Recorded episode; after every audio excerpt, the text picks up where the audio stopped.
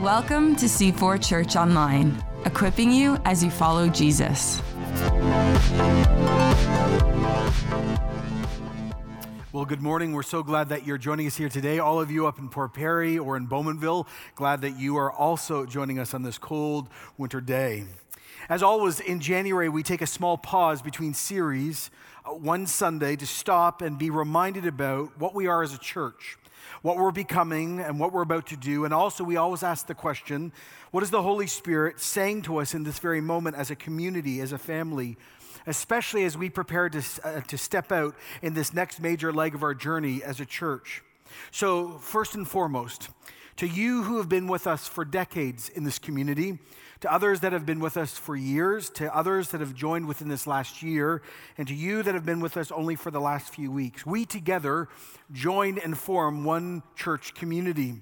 And once again, I need to remind all of us that there are two critical key ideas that have huge influence over us. And here's how we've articulated them common faithfulness and unique calling. Acts chapter 2 is the most famous and fundamental description of common faithfulness. This is what every single church must look like, no matter denomination, size, cultural expression, or ethnic makeup.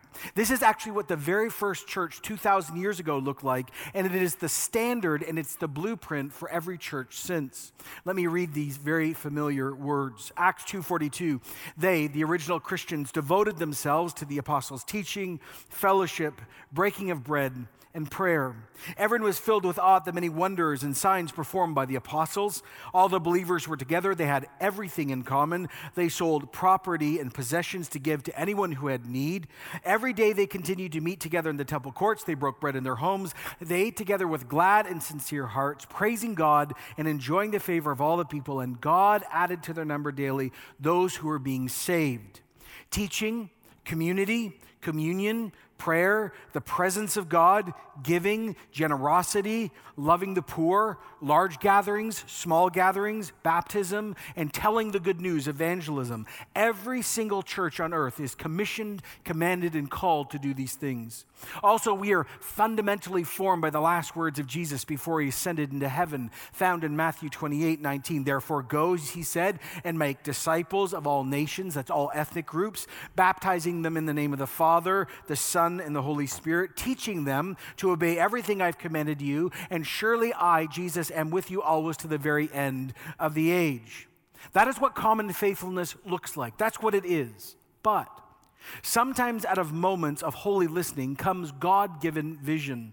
And we've come to believe at C4 that Jesus regularly is speaking to congregations and movements. We saw this in the book of Revelation. Jesus spoke to the church in Sardis or Philadelphia or Smyrna or Ephesus in different ways. The scripture is full of leaders being issued God given assignments. The same mission, the same common faithfulness is given to all, but specific callings are assigned usually to leaders. Moses, go do this. Paul, I want you to do that. Philip, go there. When we were fasting and praying, the Spirit Spirit said these words. Now, in those moments, as always, if God speaks, this should become the inception point for a dynamic vision of a local community. But this, of course, implies being open, learning to listen through spiritual disciplines, fasting, praying. This presumes a church is empowering its people within spiritual gifts to actually discern what's from God, what's from the devil, what's the hummus you had last night, what's from you. So, mission or common faithfulness, Acts 2, Matthew 28, common faithfulness never change in any environment anywhere on earth. But visions are God given for a season, and they, of course, will be replaced by new ones. Strategy supports vision for a season, and strategy can change at any time during the vision. Now, number one, does this mean that God will always speak when we listen? No. Many times, God chooses not to speak. God is not some genie in a bottle where we rub and says, What do you want? And he appears. He's not a vending machine. God is God and we are not. So if God does not speak, we already have the blueprint for common faithfulness. That's the ongoing call from heaven. But we continually place ourselves in the presence of God to see if the Holy Spirit is speaking, because if he is, there might be a unique call. Now, of course, if a vision, if something comes from God, it needs to be in alignment with the Bible and Orthodox theology. But why is vision important? Not just in a church, but in any movement. Visions draw lines of size and emphasis and calling. They make a community say more no to yes. And those who make up the community have to sit through this and wonder do I believe in this or not? Do I want to join or do I want to leave? Visions that are backed up with plans don't allow vacuums, presuppositions, or wanderings. They prevent civil war and they help adjust something that's so important expectations. Now, if you've been part of our community for a while, you know that we listened years ago and were actually given a God given assignment that was tested over a long period of time. Our given assignment is to become a regional church of 10,000, meeting the physical, emotional, and spiritual needs of people in Jesus' name. That is our God given specific C4 Center centric task. But beyond vision and beyond common faithfulness, we have also, over the last two years, been wrestling down what do we think this church should feel like and look like and become. And let me invite you, if you have a Bible today, to turn to the book of Acts. If you don't, it will be at the screens, whatever site you're at. Acts 12 25. In this moment, we begin to see what we are becoming.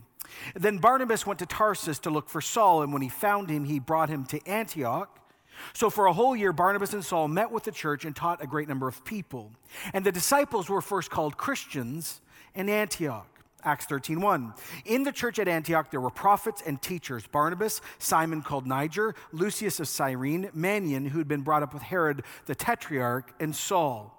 So, what we already observe about this old church 2,000 years ago in Antioch is word gifts and power gifts are being used. Strong teaching is at the center. Situational prompting by the Spirit is also experienced. But so much more is going on. Let me again say this because I've preached this before. I want, whether you're a seeker, a skeptic, a believer, or long term follower of Jesus, to see the revolutionary power of these few verses. You have Jews, both Hebraic Jews and Greek Jews, who did not get along, meeting together. But not only that, among them now are Greeks and Romans meeting in a church together. And we go, what's the big deal? This is unheard of 2,000 years ago. And look at the list. See how they are outlined. Beyond Saul and Barnabas, who are Jews from different camps, Simeon or Simon called Niger. Now, that's a Latin name given to him because of his skin color. He was African in origin, he's black. Lucius is a very common Roman name, but he's Cyrenian, so he's from what we would call today modern day Libya. He's North African. Then Manaen, who's the foster brother of Herod. Now, if you know the Christmas story, King Herod in the Christmas story is this guy's stepbrother. This is the same Herod that the wise men talked to. This is the same Herod that killed and murdered all those little children to take out Jesus. And this is the same Herod that had Jesus' cousin, John the Baptist, in a drunken rage beheaded. But his stepbrother is now a follower of Jesus. See, the gospel always divides families when the gospel shows up. The amazing thing in this moment, though, is people and leaders from all backgrounds Jews, non Jews, African, North African, Roman, and Greek are now together. In other words, God, through Jesus' work, through the presence of the Holy Spirit, is actually making a family out of people that hated each other, did not trust each other, were against each other, but because of the power of Jesus and the presence of the Holy Spirit, a new thing had begun, and it's been happening ever since for 2,000 years. Now, in verse 2, it says, While they were worshiping the Lord and fasting, the Holy Spirit spoke. Set apart for me Barnabas and Saul for the work to which I have called them. Now, that word worshiping has a real punch. In the Greek version of the Old Testament, it was almost exclusively used for priests and singing Levites in the old Jewish temple. And this is also revolutionary and very controversial because this is now stating that the gathering of Jewish people and non Jewish people who believe Jesus is the Messiah and the Son of God to, pra- to fast, to pray, to, to be taught, to hear the work of the Spirit is actually God's new work. In other words, the new temple that's replaced the one in Israel are the people of God found in Jesus. And the Holy Spirit now lives in that temple, and the Holy Spirit is speaking. Now, through the spiritual gift of prophecy, the Holy Spirit tells this church in Antioch specifically the will of Jesus, the head of the church. And Jesus' will is that Barnabas and Saul, the two most eminent, gifted leaders in this local church, have to leave. The Holy Spirit says your two best leaders, your two best thinkers, your two best preachers, your two most anointed ones have to now go. Now, where does the prompting happen? It happens during prayer and fasting. C4, let me say this again. If spiritual gifts are the only ongoing guaranteed place of power to serve, from, serve from in a dark world, then spiritual practices, holy habits, are the guaranteed place of meeting with God. They're the vehicles to walk with God after you meet God exclusively and only through Jesus. They become the ongoing place where we become transformed, where we get changed. They also clear the ground and provide the space so we as Christians can hear to get permission. This is how we keep in step with the Spirit. As Jesus was led exclusively by the Spirit and used spiritual gifts to do the profound things he did, and used spiritual disciplines to listen to the Father, even though he remained God, because he's not just Savior and Lord, he's our model. Local churches are called to be in the same place and the same posture as Jesus was in his own life. In other words, you're saying, well, John, why are you saying this? Here's why I'm saying this. Antioch is our archetype. This is the church that we feel the Holy Spirit is working at to produce in us, to look like, to feel like, to become. So, in other words, if you pair Acts 2 and Acts 13, you will begin to feel and understand what C4 is coming, becoming week in and week out. Strong teaching, a place of influence for the kingdom of God in its own region and beyond, spiritual disciplines, mutual submission, strong leadership, growing in cultural diversity, all the spiritual gifts at the center of serving sensitivity to the Spirit's leading, prompting that leads to great planning, the staying and going of key leaders and volunteers as the Spirit moves. This is the type of church God is calling us to be. Now, many of you who've been with us for a while might be saying, John, thanks so much. I've heard you say that before. Why are you sharing this again? Well, first, be reminded that where we are going is a place we've never been before. And vision needs to be at the epicenter of what we're doing. But vision leaks at the best of times because of the busyness of life. Second, I need at this moment in January to repaint this picture vividly because of where we're about to go. Let me take a few moments to outline why the next six months are so critical to our whole church family. As a church, we're now standing at the edge of the next major chapter of our church. We are about to go to places we have never actually been before as a church, and we are also going into territory, into places as a church we have only heard about but not experienced. First, we're coming to the end of our first major five year plan. And somewhere in the first or second week of June, we are going to be unveiling to the whole community Plan 2, which is going to show us the next major steps in accomplishing our God given vision. This plan will outline how we're going to grow from 3,000, which we are now today, to 5 to 6,000. It will redefine for us what regionality looks like, and it will all give us the next major steps we're all going to take as a church family. So I hope you book your calendar, probably June 2nd, because trust me, the oxygen masks are going to fall and it's going to be a moment. Second, we're going to be starting our brand new series next week on spiritual gifts. It's been eight years since we've done this series, and the reason why we're doing this again is because we believe with our whole hearts that spiritual gifts are the only ongoing guaranteed place of power to serve from. And it is our need and responsibility at this moment to build a common understanding again, that is a common script among all of us that now make up C4 in this season. As we step out together in places we've never been to, we all need to, no matter where we are in the journey, discover rediscover, or rededicate and walk in a power that is not our own because God is going to ask us to do the impossible again, and we're going to need a power that's not found within us. Thousands of people have now joined us since eight years ago, and this series is critical to our next steps together. But there's more. Third, we've been uh, talking for months, and we're excited to announce some new things today around C4 Pickering. C4 Pickering is going to be our fourth site in this church. It's our next faith moment, and we're excited, first of all, to announce today that we have just hired our site pastor for Pickering. And here's his picture right here. This is Lucas. This is his wife, uh, Maria. They're originally from Brazil. They came to Canada out of a series of God moments actually connected to her job. He worked in the business community for seven years. He's been in pastoral ministry for eight years. Actually, he was on staff in a church of 10,000 in Brazil, so he's got it all worked out, so that's great. They have a little girl, and actually, they're expecting a little boy to be born this week. New beginnings all around. So he will be joining us the first week of February. Second, it's our hope to be launching C4 Pickering in October 2019. And let me remind all of us, by the way, the goal of what we're planning to do there. First, one is to reach many more people in Pickering itself. You might or might not know this. There are 70,000 new homes being built in Pickering. It is one of the largest, if not the largest, residential projects in our country at this moment. And yet, there is not one designated place of worship planned in that whole other large plan. So we want to step out very quickly and be one church of many that is in Pickering to greet the hundreds of thousands of new residences, residents in Durham, but also to continue to proclaim the good news of Jesus in Pickering to those that are already there. Now we understand that Christians may drive short or long distances to get to church, but neighbors who do not know Jesus or family, they won't do that. That is why we've chosen a multi-site strategy that puts our church and and our style and emphasis of church in many local areas so you could invite your friends and family and neighbors with you or direct them there. But second, our goal is to get the many, many, many of you that are coming from Toronto to join the Pickering site for a year or a year plus because you will begin to start forming the communities for where we're going to go in Plan 2. Now, again, we have over 169 families that drive to the Ajax site alone, west of Liverpool. And so Lucas will be connecting with you, trust me, very soon, and we'll begin to launch information nights, build core teams, secure a location, and get ready to launch just in time for Christmas. I know we're all recovering from Christmas, but by this time next year, we will have celebrated Jesus' birth in four locations. Isn't that exciting? It's an amazing moment. You can clap at that, by the way. That's a, that's a good thing, a very excited thing.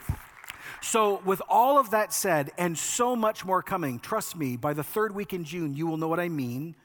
What do we all need to think about, be aware of, celebrate, be careful of, and have courage for in this moment? Well, first, let me just say it like this change is coming, and change is normal, and all of us as humans don't like change. We are about to become a church we have never been before. And I've said that before in history, and it's happened. So let me give you an example of some of the new normal. In Acts 13, we saw how leaders came and went under the prompting of the Holy Spirit, and we are now experiencing this more and more.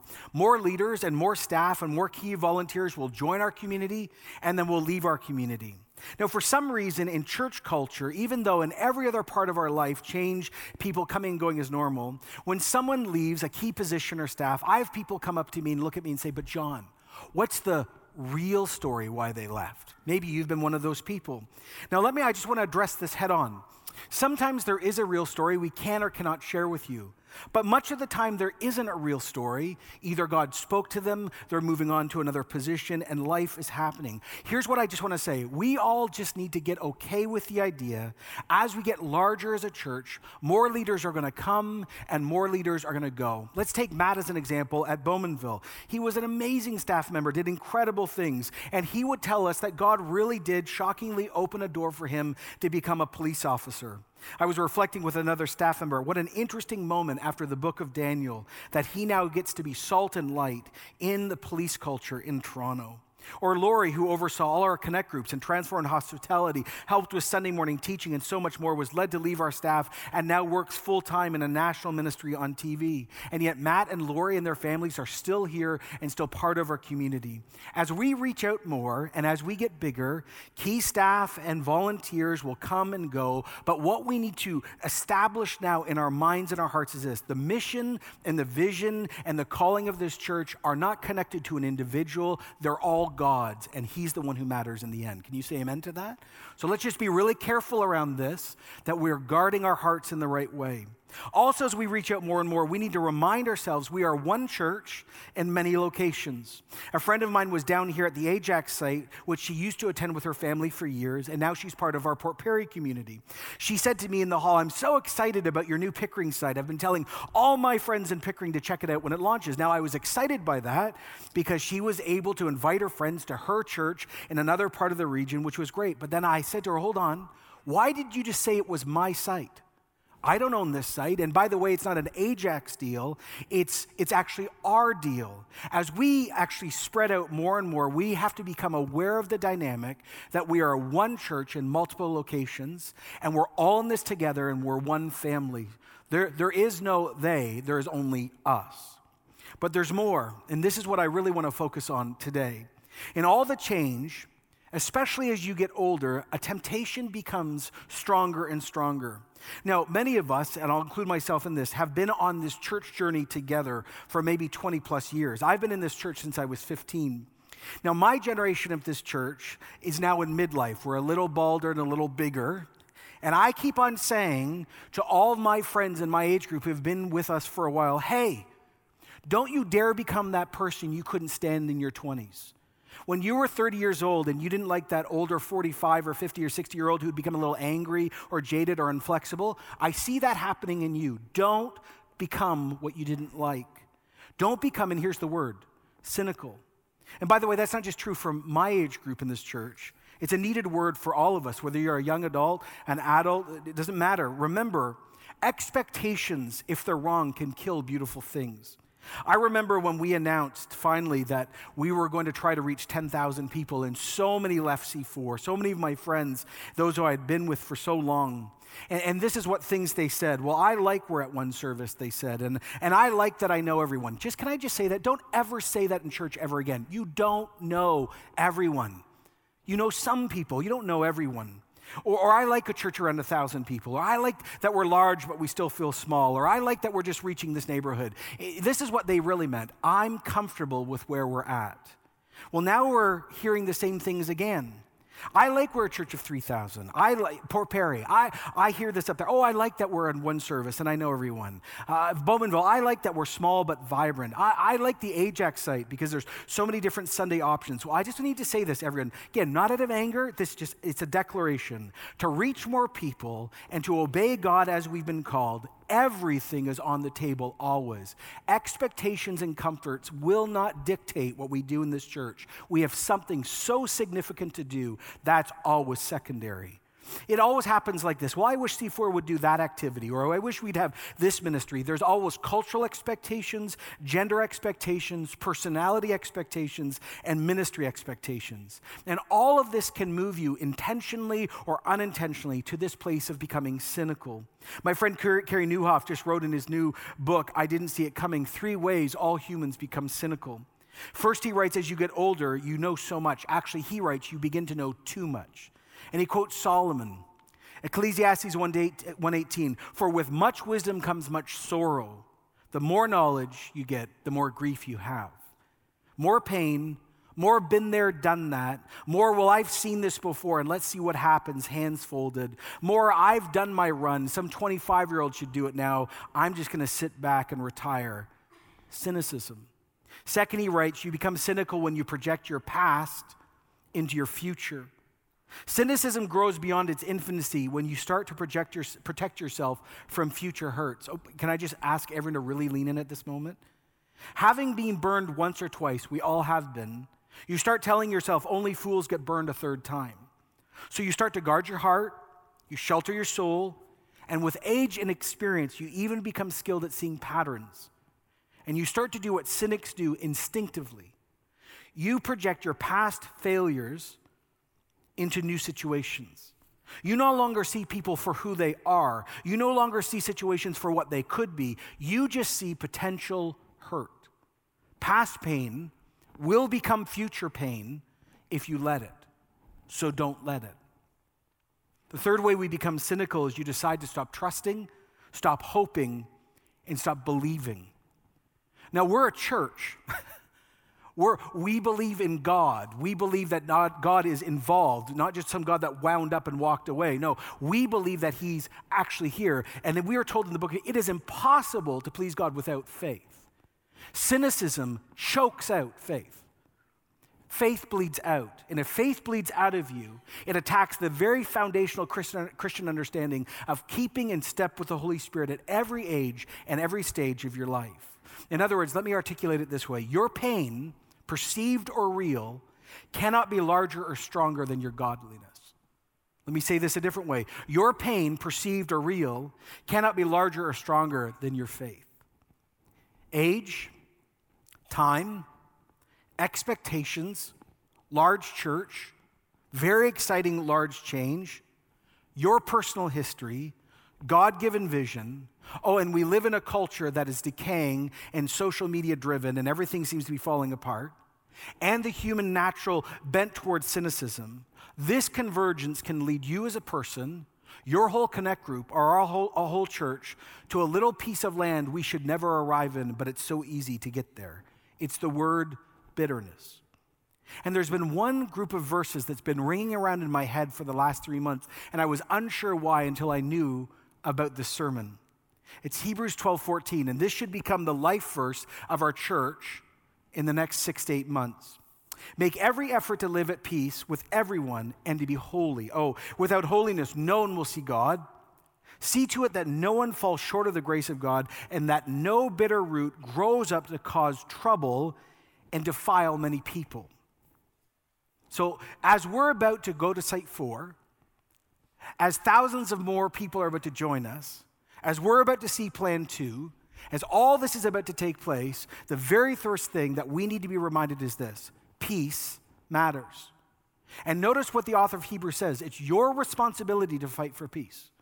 It's my responsibility. We must make every effort. We have to choose to do this. Now, by the way, I'm not writing this sermon because I'm hearing this everywhere that the church is decaying. And no, no, no, this is not a rebuke.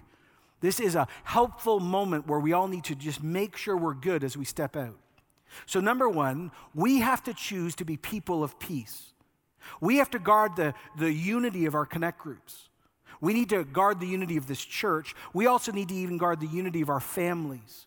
This is how Paul put it this way in Romans 12, 18. If it is possible, because it's not always possible, it takes two to tango. Someone may not want to. But if it's possible, as far as it depends on you, you live at peace with everyone. So, the first thing that we need to commit to as a church as we're about to step out is I will be a person of peace. I will not cause gossip, dissension. No, no, no. I'm a person of peace. Why? Because God has asked me to be peace in his community. Second of all, holiness is not optional, but is essential for us who actually do follow God. In other words, if you're a Christian, I know some of you aren't, but we who are followers of Jesus, we are called to a standard and a life that's not normal. Our culture views it as backwards and weird. We are called to live lives that honor God in secret, in private, and in public. Holiness leads to the growing presence of the Holy Spirit. Now, let me just say this again. The more that you live a holy life, the more the Holy Spirit isn't grieved. The more the Holy Spirit isn't grieved, the more encounters with the Holy Spirit the community has. The more encounters with the Holy Spirit the community has, the more worship takes place, the more freedom that takes place, the more conversions that happen. So, in other words, you're like, well, John, how do I live a holy life? Well, here's how you do it don't have any other gods before God. Don't make, da- make, uh, make or bow down to any idols, religious or secular. Don't take God's name in vain. Honor your mom and dad rest. You, you want to actually hear how to live a holy life? Learn to rest once a week.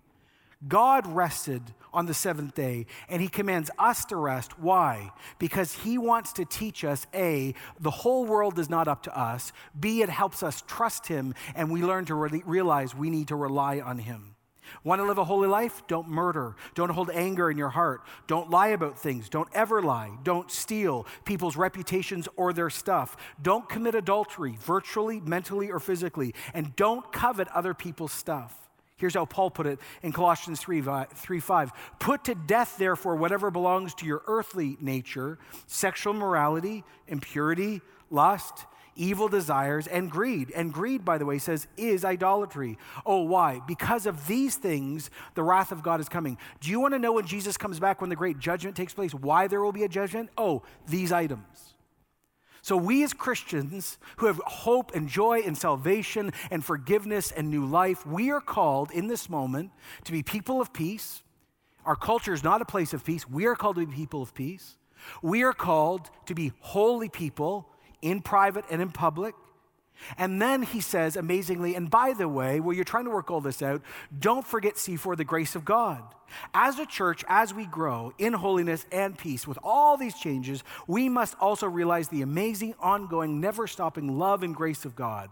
When you're angry, when you're sad, when you fall, when you do break peace, when you sin, when you're tempted to become cynical, when you don't want to change even though it's going to happen, when you don't want to step out again with time or talent or treasure, when you don't get your way.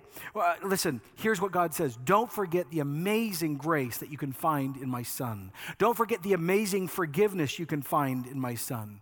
The same author of Hebrews wrote it like this in Hebrews 4:14. Therefore, since we have a great high priest who has ascended into heaven, Jesus, the Son of God, let us hold firmly to the faith we profess. For we do not have a high priest who is unable to sympathize with our weakness, but we have one who has been tempted in every way, just like us. And yet the difference is what? He did not sin.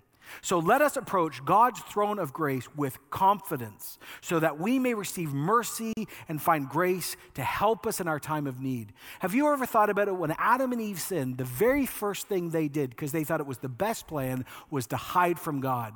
Let me just say this to you again, whether you follow Jesus for years or a few months or days, or you're seeking to see if he's real. Never hide from God. Number one, he already knows what you've done, so you're already found out. But two, he is love. Hiding always leads to darkness, openness always leads to healing. In this moment as a church, number one, let us be people of peace.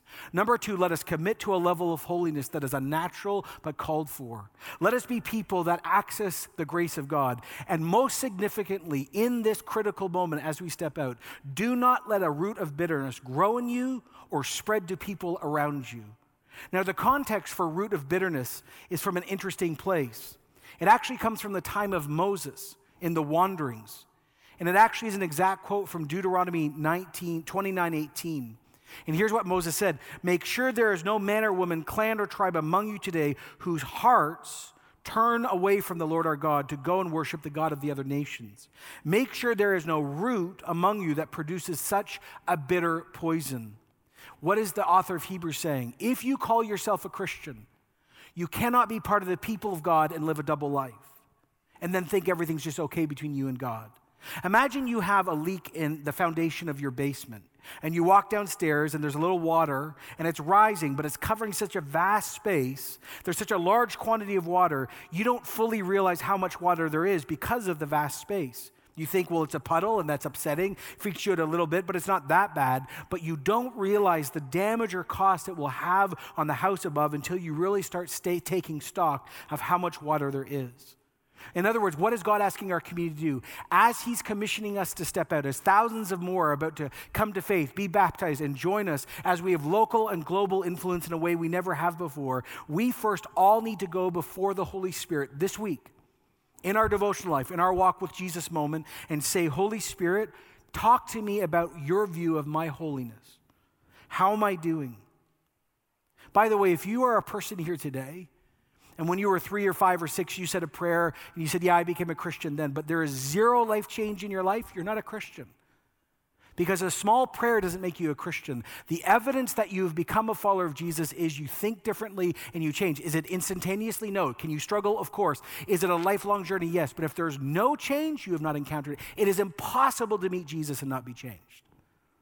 But for us who have met him and are walking bit by bit, let us hear this again. We are called to live holy lives and deny what we want because we love him more than we love ourselves. So, in other words, no to ongoing sin, no to mental agreements like I'm worthless, I'm alone, I'm garbage, I'm nothing, no to sexual sin, no to occultism, no to false religions, and yes to our God who is a good Father who loves us. But there's more than that type of bitterness. This is a call to deal with bitterness in all forms ill feelings, ill will, bad blood, resentment, dissatisfaction, discontentment, grudges, sourness, rancor, and spite. You know how this spreads because you either have produced bitterness or you've been on the receiving end of it. It's about how people think. It's about how you use your body language or your words to cast suspicion on a church, an organization, a family, or a person. Well, if you really knew the story, dot, dot, dot. And what happens? A bitter attitude net does not allow you to see people properly. A bitter attitude spreads and comes out of you when it's there and affects other people. It actually is like evil seeds that cast out disunity, cast doubt on people through attitudes, thoughts, and stories.